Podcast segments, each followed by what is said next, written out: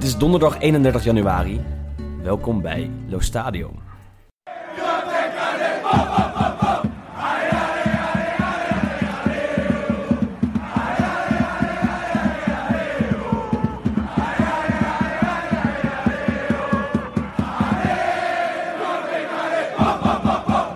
De Gazzetta dello Sport komt woensdagochtend groot. Bang bang. De avond tevoren schreeuwt Milan-commentator Tiziano Crudeli, bekend van Jan-Klaas Groentela, zo'n 40 pio pio pio's de eter in. Gennaro Gattuso had het over Robocop. Dus voor de kranten was een woordgrap als Robocop aan natuurlijk snel gemaakt. Christophe Piontek debuteerde afgelopen weekend bij AC Milan. 20 minuten speelde de Pool mee. En dinsdagavond mocht de man uit Gerjonjov tegen Napoli voor de Coppa Italia voor het eerst in de basis beginnen. 26 minuten en twee schoten later stond Piontek al twee keer op het scorebord. Wordt de nieuwe nummer 19 van Milan dan eindelijk de nummer 9 waar de Rossoneri al zo lang naar snakken? Piontek lijkt voorlopig in ieder geval een tegenpol van zijn voorgangers. Ja, en de Lo Stadio van deze week nemen we niet op in de kelder van FC Afkikken, maar in een kantoortje ergens boven. En eh, vandaag eh, hebben we weer een gast. Thijs Tummers, welkom. Leuk dat je wil aanschuiven. Ja, vind ik zelf ook heel leuk. Ja, We gaan het een uurtje hebben over eh, Italiaans voetbal. En eh, jij woont daar soms, toch? Of, eh, een paar maanden per jaar. ja zoveel, eh, zoveel mogelijk. Eh, ik heb een, eh, een appartement aan het uh, Komermeer en eh, verblijf daar veel en graag. De buurman van George Clooney toevallig, of eh, valt dat mee? Nou, Aan de overkant ook. Ja, aan de overkant, ja, ja. ja. Met de Mauro Icardi vlakbij je in de buurt natuurlijk. Ja, natuurlijk ook eh, aan, de, aan, aan de overkant, aan de rijke kant. eh, maar eh, wij zijn eh, trots op onze authentieke andere kant van het Mooi stekje. En ga je dan vaak naar wedstrijden nog als je in Italië bent? Ja, ja, ja. Eigenlijk eh, ieder, ieder weekend wel, maar niet, eh, niet per se in Serie A. Ik denk eh, dat ik dit seizoen eh, alle, alle, alle niveaus wel gezien heb. Van de Serie A tot de seconda categoria letterlijk. Dus, eh, maar eh, ik vind het schitterend om mee te maken, de cultuur eh, rond een wedstrijd. En het, het hoeft voor mij dus niet per se een, een topwedstrijd. En dan een voorkeur voor de Serie B of C boven de Serie A? Of niet? Meer, romant meer romantisch, minder eh commercie? Nou ja, je bent eh, eigenlijk eh, voor het voetbal ga je natuurlijk eh, eh, naar, eh, naar de Serie A. Maar als je verrast wil worden om alles eromheen, dan, eh, dan word je vaker verrast bij die wedstrijden op, op een lager niveau eh, dan, eh, dan eh, op het hoogste niveau. eh, de, om, om, om de cultuur te bekijken en eh, de scheidsrechter en de grensrechters die op een bepaald niveau heb je bijvoorbeeld clubgrensrechters die mogen in Italië niet over buitenspel beslissen, want dat doet de scheidsrechter liever zelf.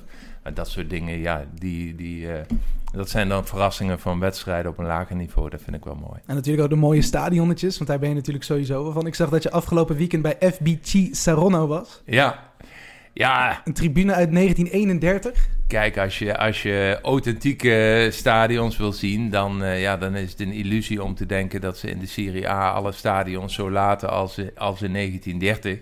En dat kun je jammer vinden, maar dat is natuurlijk de realiteit. Maar eh, op een lager niveau kun je wel nog precies eh, de tribunes zien zoals ze ooit voor de oorlog gebouwd zijn.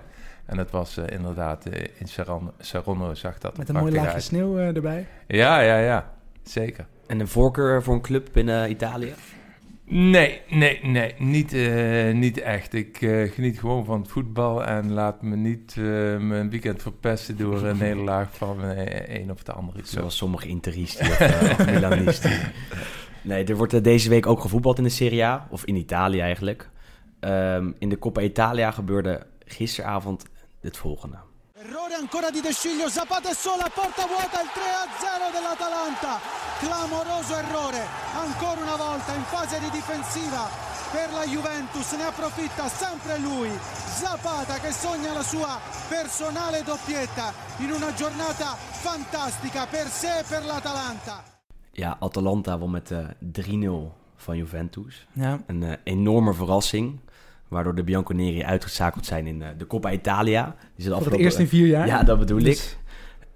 Man- Manager Allegri die eh, verloor enorm het hoofd, hè Wes? Ja, nee, goed. De wedstrijd was sowieso heel, heel matig van de Juventus kant. Ehm draai je eigenlijk sowieso al een tijdje niet heel erg lekker. Afgelopen weekend tegen Lazio eh, gaan we straks misschien ook nog wel even bespreken. In de allerlaatste paar minuten ook weer door een penalty van Ronaldo. Eh, winnen ze daar dan uiteindelijk met heel veel moeite 1-2. Maar nu tegen Atalanta in de competitie werd het daar 2-2. Ook doelpunt van Ronaldo ergens in de laatste minuten. Maar gisteravond was het echt verschrikkelijk. Ze hebben één keer op doel geschoten. De 67ste minuut, Kedira. Midden in de handen van de keeper.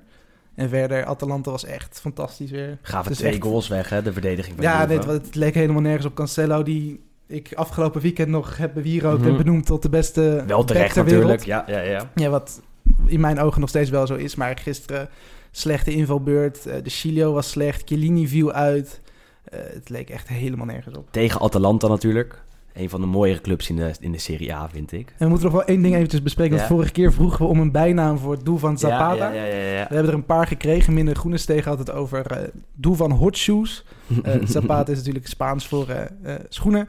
Ehm, de scorende schoen uit Cali hebben we voorbij zien komen. Maar misschien is de mooiste wel eh, de Calibaal. Dat vind ik wel... Dus dan eh, houden we de Kalibaal eh, er- erin voor de er volgende weken. Precies. Wel eens bij Atalanta geweest, eh, Thijs, in het stadionnetje? Eh, ja, ja, ja. Niet bij een wedstrijd, moet ik Mhm. eerlijk zeggen. Maar eh, ja, het is ook, ook een schitterend eh, stadion. Als je ziet, eh, alleen al eh, als je daar langs rijdt, dan is het eh, bijna rijk versierd als, als, als een kerk. En eh, maar goed, eh, ook, eh, ook, ook Bergamo eh, gaat natuurlijk met de tijd mee. Maar eh, ja, het is het, een prachtig stadion. En ik, ik heb begrepen dat het de, de vierde eigenaar van een stadion wordt, Atalanta. En ja, het is knap hoe ze als kleine club in een relatief kleine stad al, al zo lang meedraaien. En, ik, En ook succes hebben nu ja, ja, vaker. ja. En ik, ja, wat ik, wat ik zo- ook bij jullie lees, eh, is het wel een club die op ieders eh, sympathie kan, eh Ja, kan absoluut. rekenen. Veel Zeker. Nederlanders natuurlijk Precies, ook. gewoon echt om in de gaten te houden. Leuk spel, leuke manager. Hebben het al vaak hierover gehad in de podcast.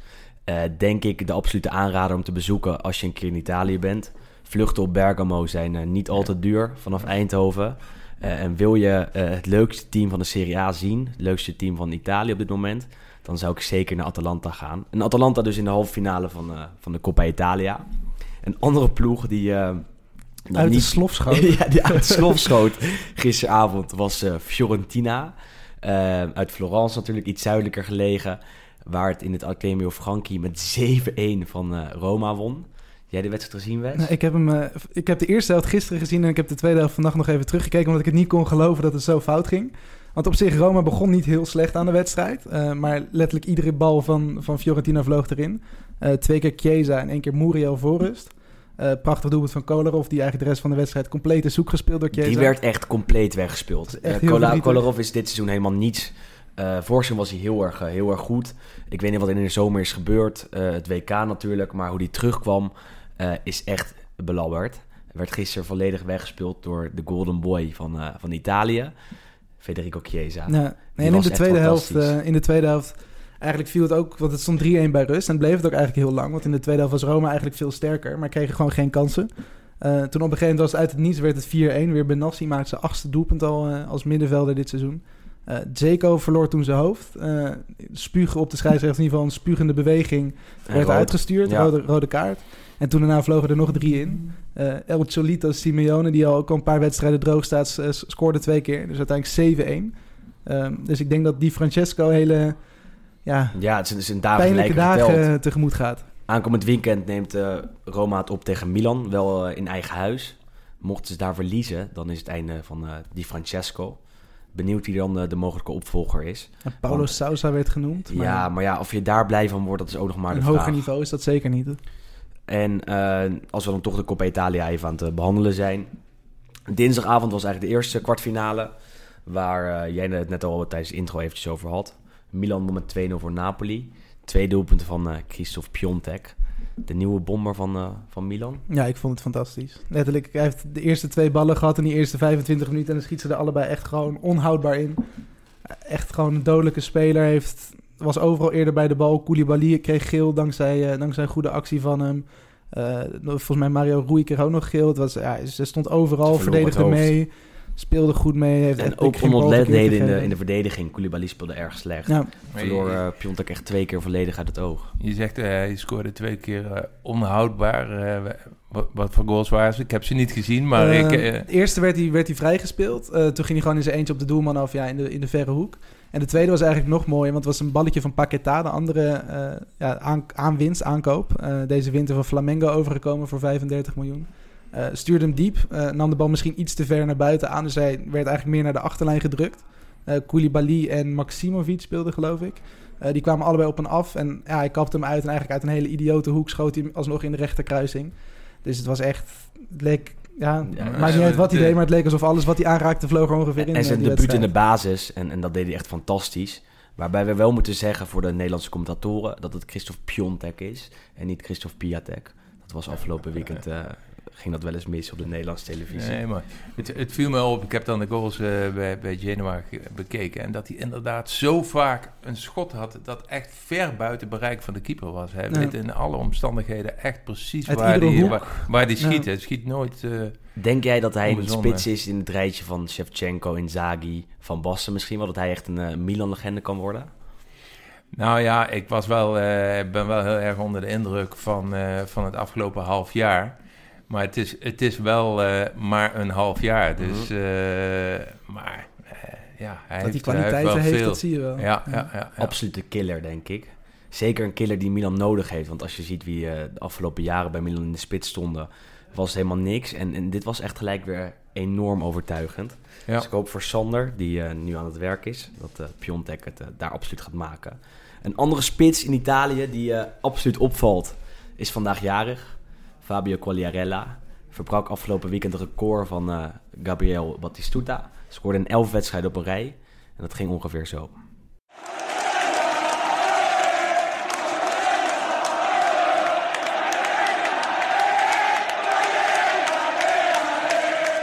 ja, toegezongen door de supporters. Nadat eh Quagliarella de 1-0 maakte voor Sampdoria tegen Udinese. Bedankt het publiek voor hun steun. En hij was enorm emotioneel. Want eh Quagliarella werd een aantal jaar geleden gestalkt. Had een, Heel eh, heftig verhaal. Heel heftig verhaal. Er zijn een aantal mooie artikelen over op, eh, op internet. Waar De hele- Bleacher Report moet je precies. inderdaad even opzoeken. Ehm, daarna eh, hersteld, transfer gemaakt, bij Sampdoria terechtgekomen. En daar lijkt hij aan zijn nou, derde of vierde jeugd bezig. Eh, staat inmiddels alweer op 16 doelpunten in de Serie A. En 36 jaar oud. En maakt ze op fantastische wijze altijd. En, en is op dit moment misschien wel de beste spits van Italië. Ja, eh, zou hij eh, moeten worden opgeroepen voor dat Zuri, eh Wes? Nou, volgens mij is hij al deels ja, opgeroepen. Voor een trainingsstage. Ja, de trainingsstage. Eh, in Italië doen ze dat sowieso wel vaker. Niet alleen met, met de gearriveerde spelers, maar ook met, met jeugdspelers. Eh, talentvolle jonge Italiaanse jongens die eh, toch eventjes mogen ruiken aan hoe het is om bij een nationale selectie te zitten. Eh, dat is niet per se gelijk voor Interlands te spelen, maar meer ook gewoon een soort ja, snuffelstage, zoals dat wel eens wordt genoemd. En nou goed, hij is in ieder geval nu voor die trainingsstage ook, ook opgeroepen. En dat lijkt me meer dan, meer dan terecht. Hij heeft zelf al aangegeven, ja, ik ben natuurlijk niet de, ja, de toekomst van het Italiaanse voetbal. Ja, hij weet zelf natuurlijk ook dat hij in de nadagen wel van zijn carrière zit. Wel de beste Italiaanse spits van dit moment. Op dit moment ik. wel. En dat is ook belangrijk, denk ik. Want we hebben de afgelopen paar maanden terug, was natuurlijk de laatste interlandperiode. eh hebben het vooral gehad over de, het spitsenprobleem wat Italië toch wel heeft. Ja, hij is op dit moment beter dan Belotti, beter dan Immobile, beter dan Zaza, beter dan Balotelli. Coutrone. Eh, Coutrone, die komen allemaal niet in de buurt van zijn niveau. Eh, en dat is eigenlijk wel vrij schokkend. Dat een 36-jarige man de hoop van Azzurri moet zijn in deze dagen. Die zijn wel afgetakeld eh, Nou, door de jaren heen. Ik denk dat het ook belangrijk is, zeker op zijn stage, dat uh, de jonge generatie, uh, dat hij nog kan leren van zo iemand eigenlijk van, uh, van een generatie die bijna geweest is. Hij is een van de, van de laatste van zo'n generatie. En als je dan ziet uh, met wat voor toewijding hij ervoor heeft gezorgd dat hij op deze leeftijd nog zo fit is, dan... uh, bijna nooit geblesseerd. Dan denk ik dat dat ook uh, een heel belangrijk voorbeeld is. Dat denk ik ook. Uh, Thijs, heb je wel eens problemen gehad met de scheidsrechter? ja, ja, ja. We, we hadden het net al eventjes over het Zeko namelijk. Maar afgelopen weekend ging het ook mis bij, uh, bij de wedstrijd van Inter. Het was Torino-Inter. Waarbij uh, Inter-aanvaller Politano tegen de scheidsrechter zei... Je bakt er helemaal niets van. En ik kreeg een rode kaart. Was sowieso een belabberde wedstrijd. Belabberde dag voor mij als Interista en Ajax ziet. Smiddags uh, Feyenoord-Ajax gekeken. En uh, daarna door naar Torino-Inter. Gaat Inter die derde plek nog verliezen, Wes? Nou, Het zou best... eh, nou goed, je hebt natuurlijk... Ja, vorige week hebben we het erover gehad wie die vierde plek gaat pakken. We hadden toen toch wel misschien een beetje ons geld gezet op, eh, op Atalanta. Ehm, doen het nog steeds heel goed. En als Inter inderdaad ja, wel toch die punten blijven spelen... dan denk ik dat ze toch wel een beetje die hete adem gaan voelen... van de ploegen die om de vierde plek strijden. Ze bakken er helemaal niets van. Eh, afgelopen zondag besloot Spalletti, de, de Inter-trainer, om eh, in een 3-5-2 te starten. Eh Perisic op de bank, die was aan het muiten, want die wil niet meer spelen voor Inter, wil vertrekken naar Engeland. Kijken wat vandaag misschien nog wel gaat gebeuren op, eh, op de deadline day. Denk het eigenlijk niet. Eh, maar hoe Inter daar voor de dag kwam was echt was zo slecht. Eh, waarbij gelijk eh, de kranten erop doken eh, dat Spalletti misschien wel weg moet. En dat Marotta, de nieuwe technisch directeur daar, nog een lijntje heeft lopen met Antonio Conte. Die samenwerkte bij Juventus natuurlijk. Ja, zou dat dan een vervanger zijn, eh, Thijs? Denk je die Inter weer terug gaat brengen naar de dagen van, eh van weleer? Nou, ik denk, zoals je nu ook zegt, dat de lange termijn eventjes niet telt. En ik denk dat ze nog wel even wat ruimte hebben, maar eh, ik verwacht niet dat, daar, eh, dat ze daar heel snel eh, een verandering eh, zullen aanbrengen. Maar Misschien na het seizoen, als eh, de tijd van Spalletti echt helemaal voorbij is. Ja, we hebben het al eventjes eh, over Juve gehad. Maar afgelopen zondagavond speelden zij tegen Lazio in het Olympico. Eh, kwamen daar heel goed weg, hè? Ja, nou, Emre Can, ik weet niet wat die jongen ooit bij... eh, wat ze in de leiding daar in hem hebben gezien. Eh, maar goed, sinds uh, komst eigenlijk naar Turijn is het echt verschrikkelijk geweest. En afgelopen, afgelopen zondag was het echt het dieptepunt. Echt geen enkele bal kwam aan. Alles ging gewoon direct over de zijlijn, achterlijn. Eigen doelpunt ook nog. eh, dus was het dus 1 over Lazio. Ehm, Cancelo, de beste back ter wereld, kwam erin. eh, maakte, een goede, maakte een goede goal. Nou, een goede Maakte actie ook van, eh, van. Bernardeschi. Ja, ja, ja, ja. 1-1. Eh, twee minuten later eigenlijk precies dezelfde actie. Bernardeschi aan de zijkant wil voorgeven op Cancelo en die werd neergetrokken. Ja, logische, logische strafschop denk ik. En Ronaldo schoot hem goed binnen. En dan 1-2. Dus nog steeds geen puntverlies, of tenminste geen, eh, geen verliespartij voor Juventus dit seizoen. eh, in, in de Serie A, want intussen natuurlijk wel verloren in de, in de Coppa. Hadden wel moeten verliezen, hè? Ja, maar het gaat echt al weken, gaat het helemaal nergens over. Echt geen goed voetbal meer. En eh, ja, ik, ik heb er een hard hoofd in. Zeker nu ook Bonucci een maand is uitgeschakeld minimaal. Chiellini ligt er een, ja, niet minimaal een week of twee uit.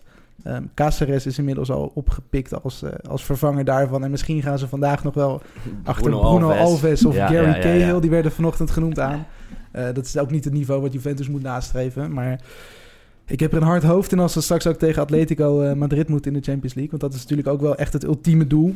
Ja, als, ze, Ehm, als ze zo tevoorschijn komen zoals tegen Lazio afgelopen zondag en tegen Atalanta van gisteravond, Nou, dan maakt Juventus geen enkele kans om die Champions League te Nee, winnen. absoluut niet. En onder de fans werd al gesproken van wat, wanneer is dit seizoen geslaagd, wanneer is dit seizoen eh, niet geslaagd? Moeten we die Champions League winnen?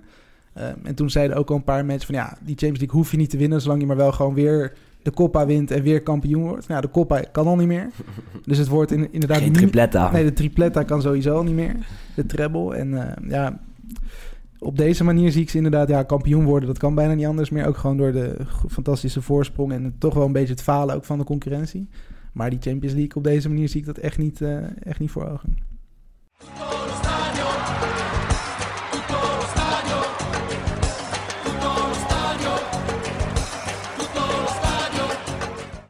Ja, vandaag dus eh, Thijs Tummers te gast.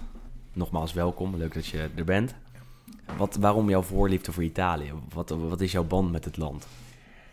Ja, ik heb, ehm, ik heb me vanaf het eh, eerste moment ontzettend thuis gevoeld. En eh, ik ga heel ver terug, maar eh, ehm, als student had ik lange vakanties en weinig geld. En dus bes- besloot ik werkvakantie in Italië te houden. En in het najaar van 1980 was er een hele zware aardbeving geweest eh, ten zuiden van Napels. En... eh, werd ik daar in een, eh, in, in door de Malteser orde, eh, werd ik daar in een, eh, met een heleboel andere eh, jongens en meisjes in een dorp eh, neergezet om, eh, om de boel een beetje op te bouwen.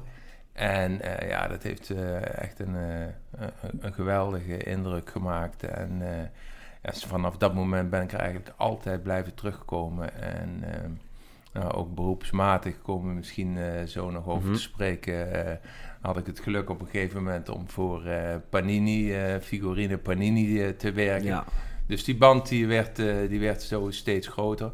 Ik raakte bevriend met de Italianen, heb een boek geschreven over Italiaanse stadions. En ja, het, meer nog het land dan speciaal het voetbal vind ik geweldig. En op een gegeven moment groeide dat dus uit tot werk. Woonde je toen ook in Italië toen je voor Panini werkte? Nee, nee, nee, nee. Ik, uh, ik, ik, ik moest uh, Panini uh, zit in, in Modena, daar, daar moesten we altijd naartoe. Maar ik was verantwoordelijk voor de albums van, van Nederland en op een gegeven moment ook voor Duitsland en Oostenrijk.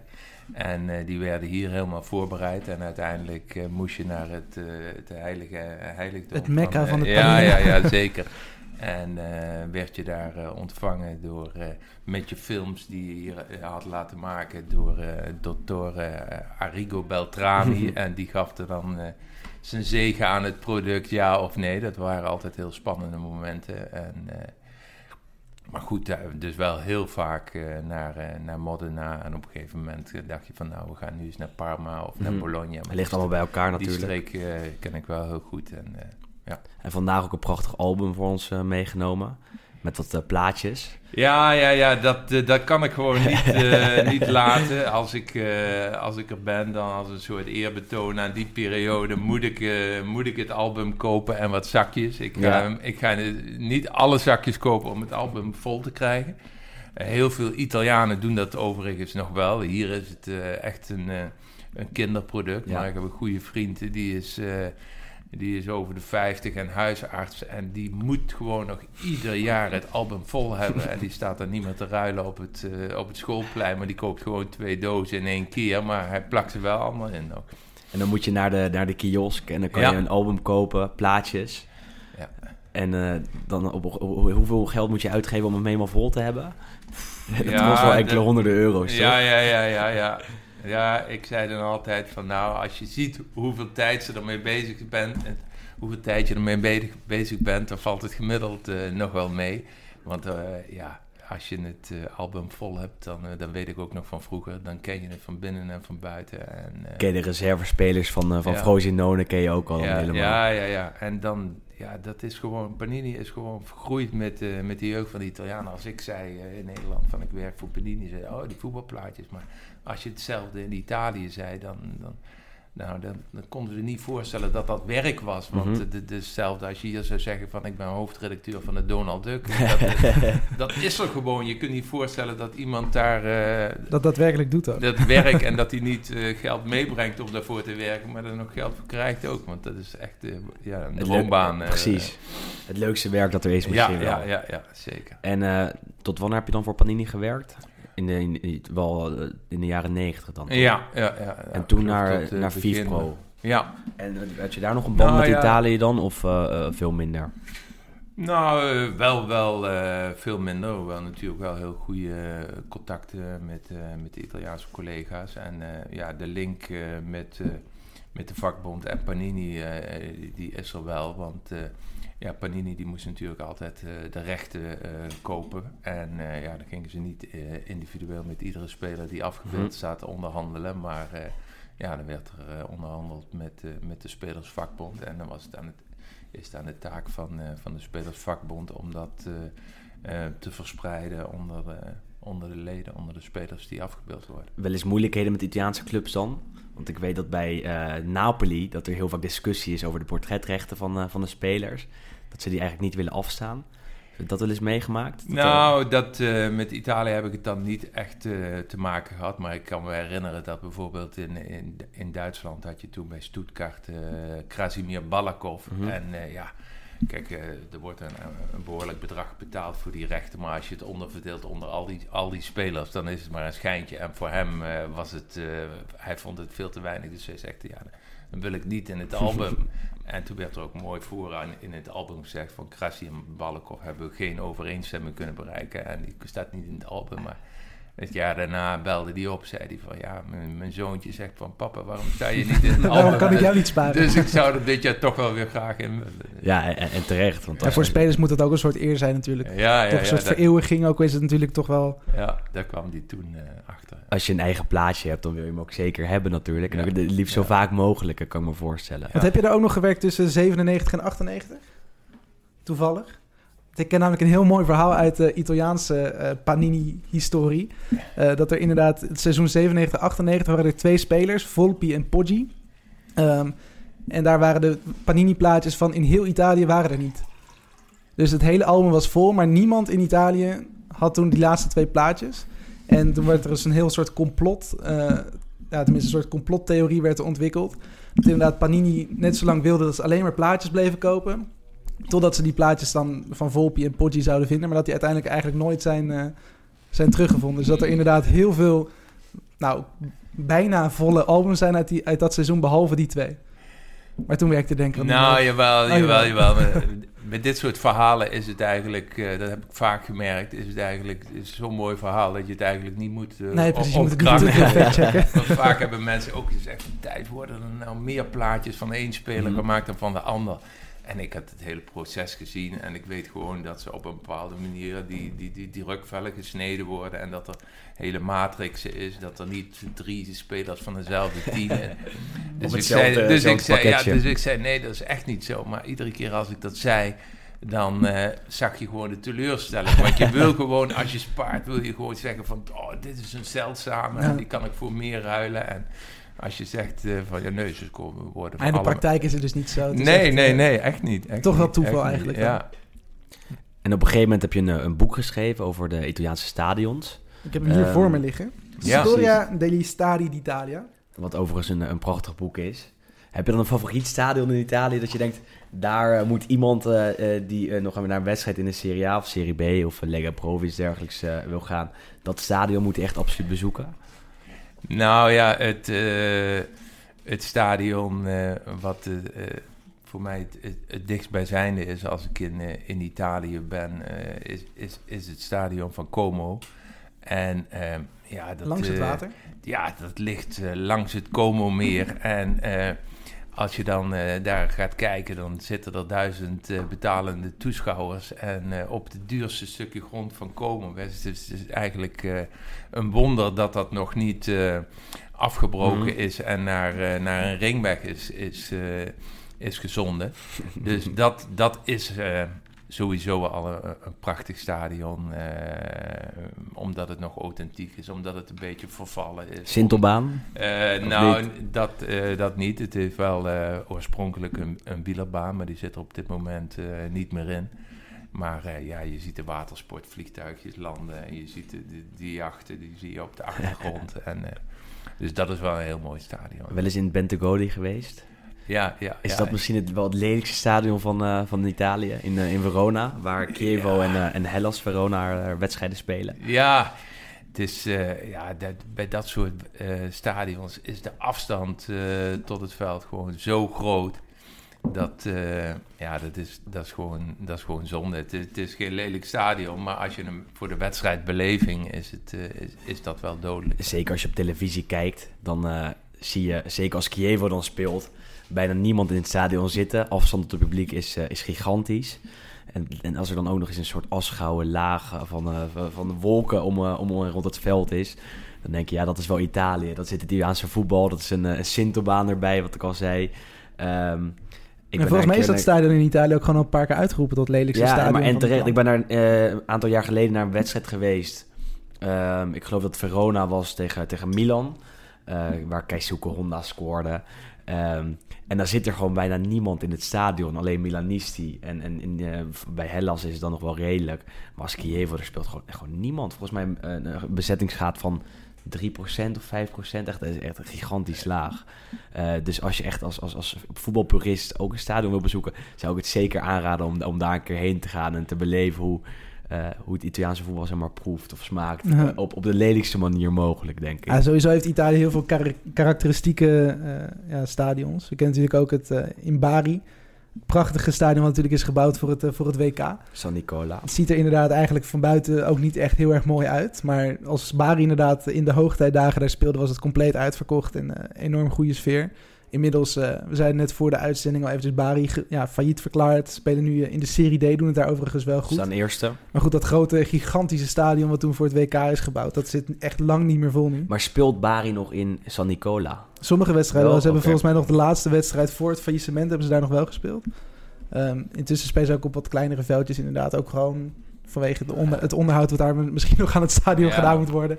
Wat in Italië ook niet altijd even evident is dat dat gebeurt. Het, eh, Als ik eh, een foto maak van een wedstrijd waar ik bij ben, dan krijg ik vaak reacties van... eh, zeg Thijs, ben je alleen in het stadion? Weet je wel? Want een heleboel van die stadions blijven gewoon... drie zijden van het stadion blijven dicht. En alleen eh, op de hoofdtribune is het, is het gezellig druk. En, en aan de overkant staat dan één suppoos die daar moet staan... omdat hij toch ballen moet teruggooien als die, als die over het hek Maar Bologna kondigde afgelopen week aan dat het, het stadion gaat vernieuwen. Eh, waar je natuurlijk die prachtige eh, toren hebt in het uh, Dallara. Doet het jou pijn om dan te zien hoe die Italiaanse stadions dan toch veranderen, worden gemoderniseerd op den duur? Eh, misschien wel binnen nu en drie jaar. Nou, die, die, die periode die heb ik wel gehad. Maar ik moet eerlijk zeggen, ja, je, je moet gewoon ook, ook, realistisch zijn. Kijk, als je, ik, vond, ik, ik vond eerlijk gezegd, het verbaasde me dat mensen zeiden van, oh wat jammer. Want ze blijven op die plek. de marathontoren blijft. Die karakteristieke mm -hmm. bogen, die, die, die, die blijven ook. En uh, er zijn een aantal dingen die, uh, die gewoon verbeteren. Dus als je nu naar Bologna gaat, uh, ik las het nog na, dan zit je 43,5 meter van het, van het speelveld af. Nu gaan ze een compact stadion maken waarin die afstand 7 meter is. Met reservebanken op de tribunes, weet je wel. Zoals, zoals je de laatste tijd vaker ziet.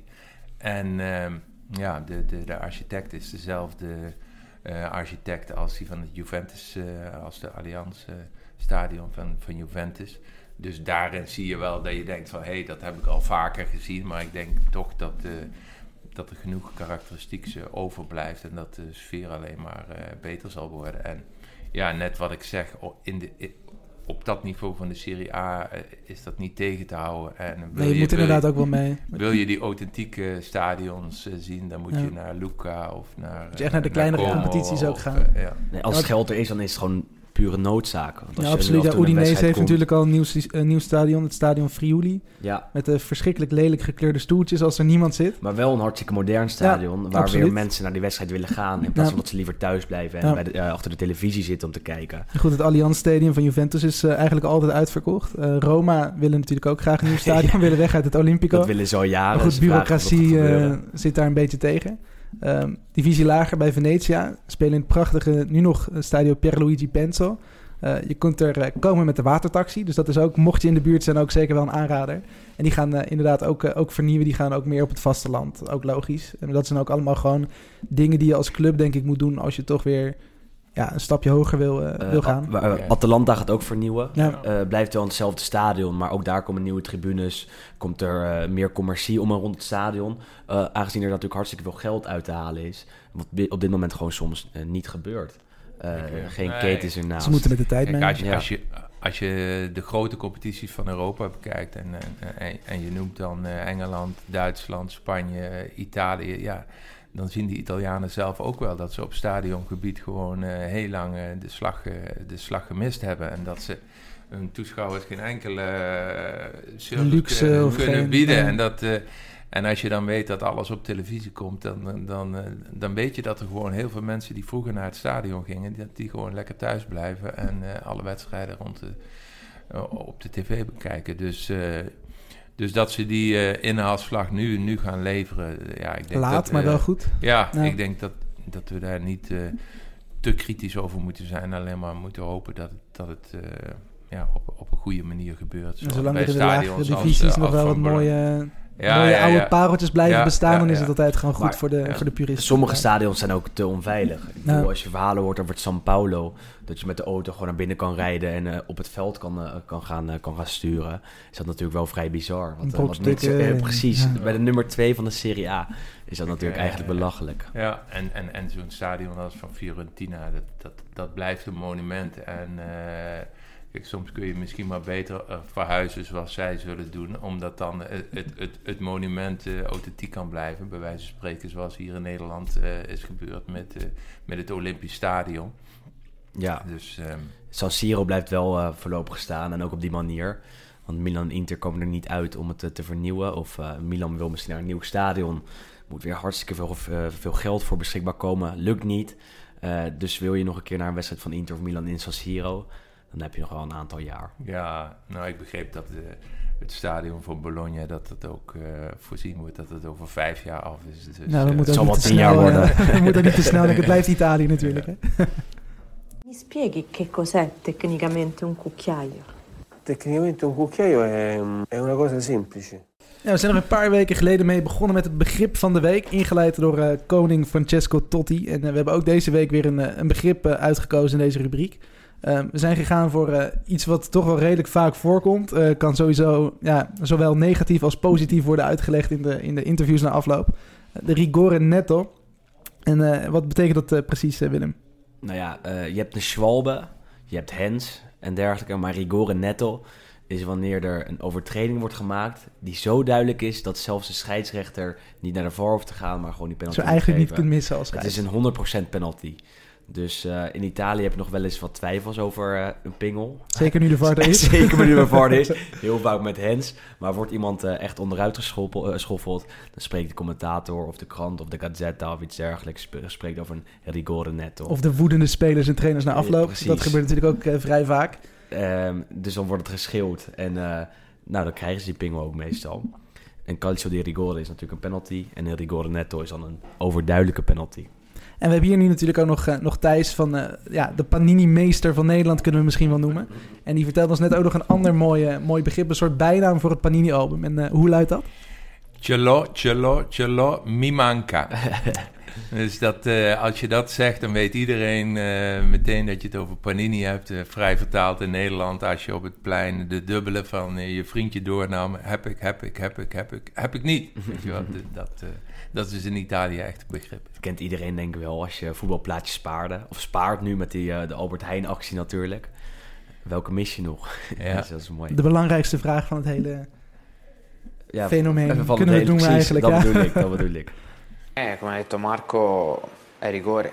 È rigore, secondo me il VAR doveva intervenire se No, ma se tu vedi l'arbitro in dubbio o in difficoltà, protestare paga ancora? Ma io credo che io tante volte protesto e vengo anche ammonito in determinate circostanze. Sicuramente... Ma con tutte le maglie che hai avuto?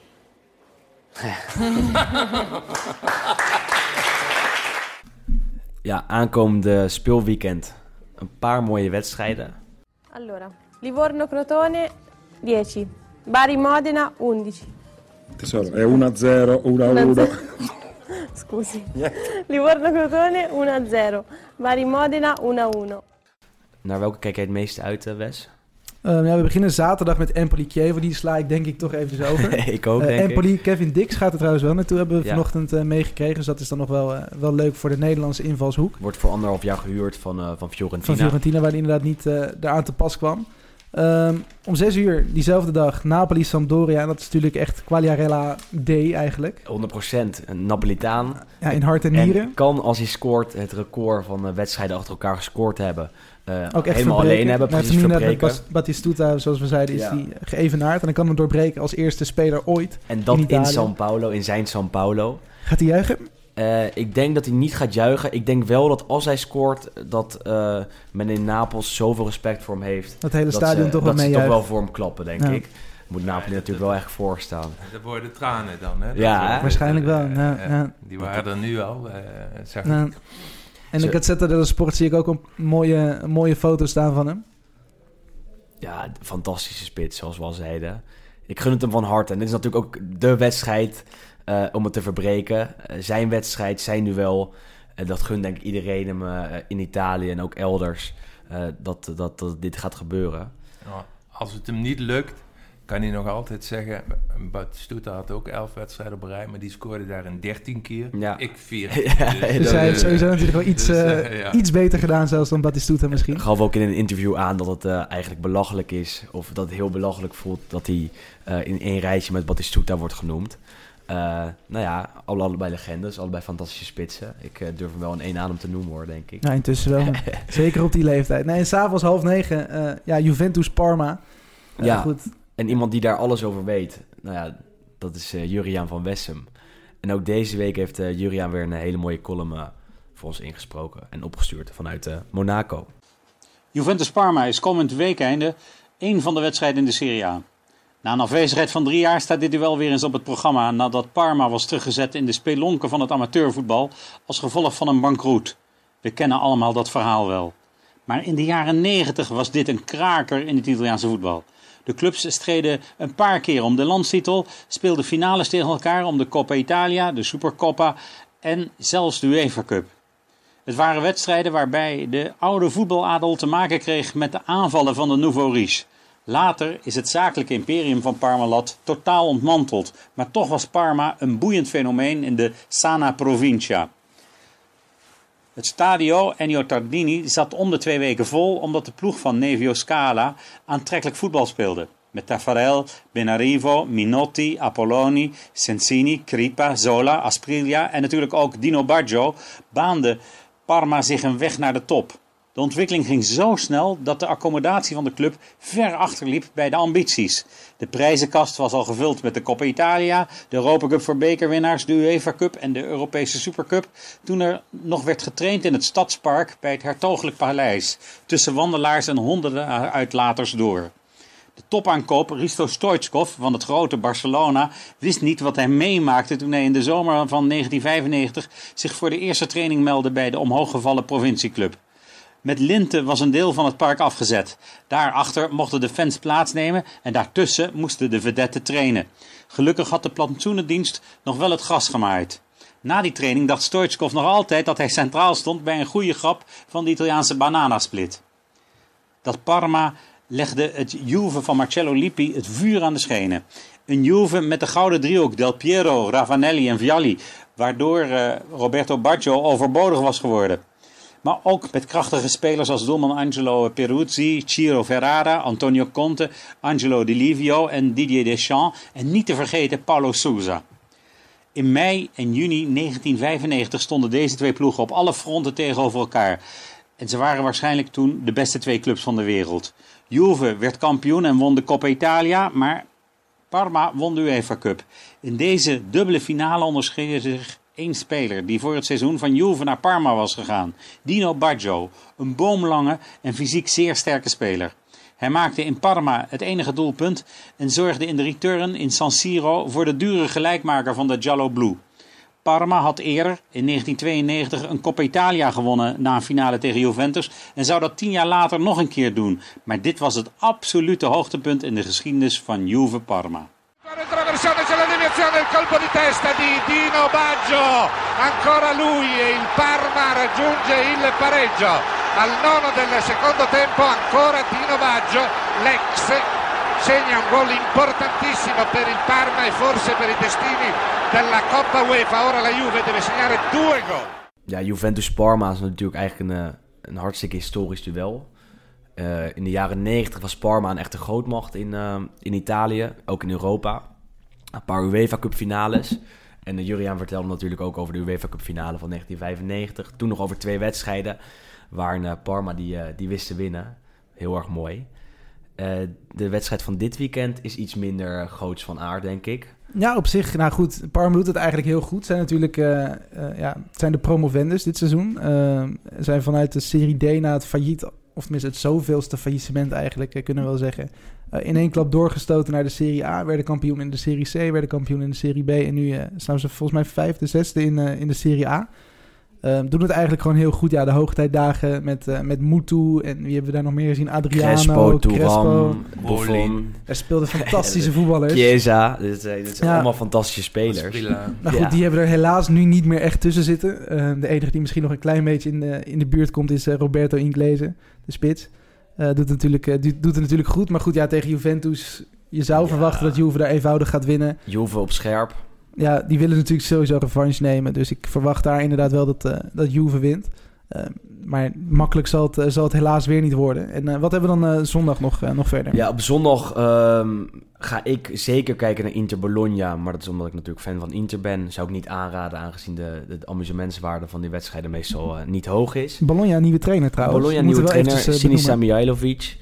Uh, keer terug op de plek waar hij zijn trainerscarrière begon. Pipo Inzaghi uh, precies, is... Uh...